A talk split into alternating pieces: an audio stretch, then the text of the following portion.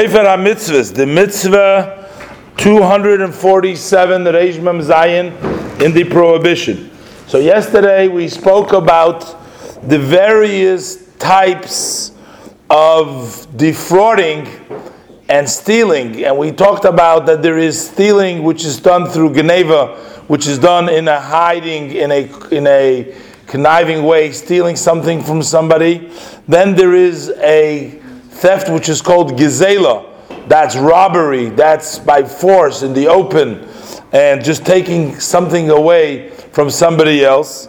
And today we're going to learn about the prohibition stated in Vayikra Yud Tes Pasuk Yud Gimel. The Torah states there loy sashek esrei echa v'loy sigzel. So in addition to v'loy sigzel, it also says loy sashek, not to defraud, and that is not to withhold one's pay. The, Rambam explains that Geneivah means taking something from somebody else, either through conniving or in hiding. And that is prohibited because of lo signoivu, as explained. Gezel, robbery, that is taking something by force from another person. An open way, uh, as robbers, bandits would do, take something away from somebody else openly. But, and that is also commanded because the Torah says lo sigzo. But Eshek really means, the 40 means, if you owe him money, somebody money, it didn't come to you, you didn't take the money from them, you didn't steal anything from them, but you still owe them a debt which means that you are responsible to pay back someone and you holding on to that money and you're not giving it back whether by force not paying or even not by force but you're just keep on pushing him off delaying it and just uh, not doing what you're supposed to. That is also warned against but torah says specifically the sifra says what would be called Ashek? That would be uh, something defrauding somebody of money withholding. That is one who withholds the pay of a worker, and anything similar to that. And the example of it is by pay of a worker, because that is a set amount of money. Even though the worker didn't give you any money, you didn't take any money from the worker, and you haven't taken anything of his, yet since you owe him the money, then you are warned against holding back and not paying it.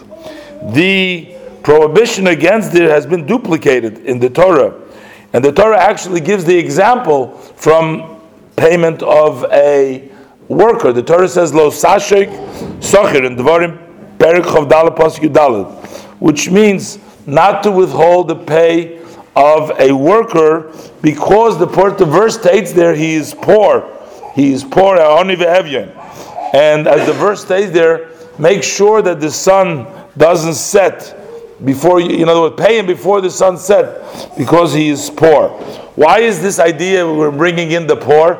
A rich person, you're allowed to uh, withhold the pay. No. So the Sifri says like this: it's already, you're not allowed to steal. What is the Torah telling you here?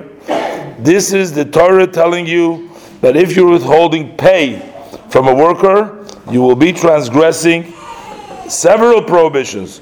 You are defrauding him, you're holding back tashik, you're also about tigzel, you're also robbing him, and you're also about tolim pulas you're also not allowed to leave the pay in your possession without paying him in time, and also there's a positive command that says, You must pay him on that same day.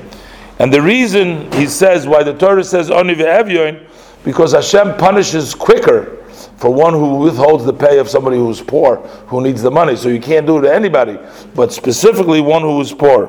One who transgresses and does not pay a worker gets the same penalty as is on the same punishment as one who robs. As we learned yesterday, that A, you have to pay back, that's for sure.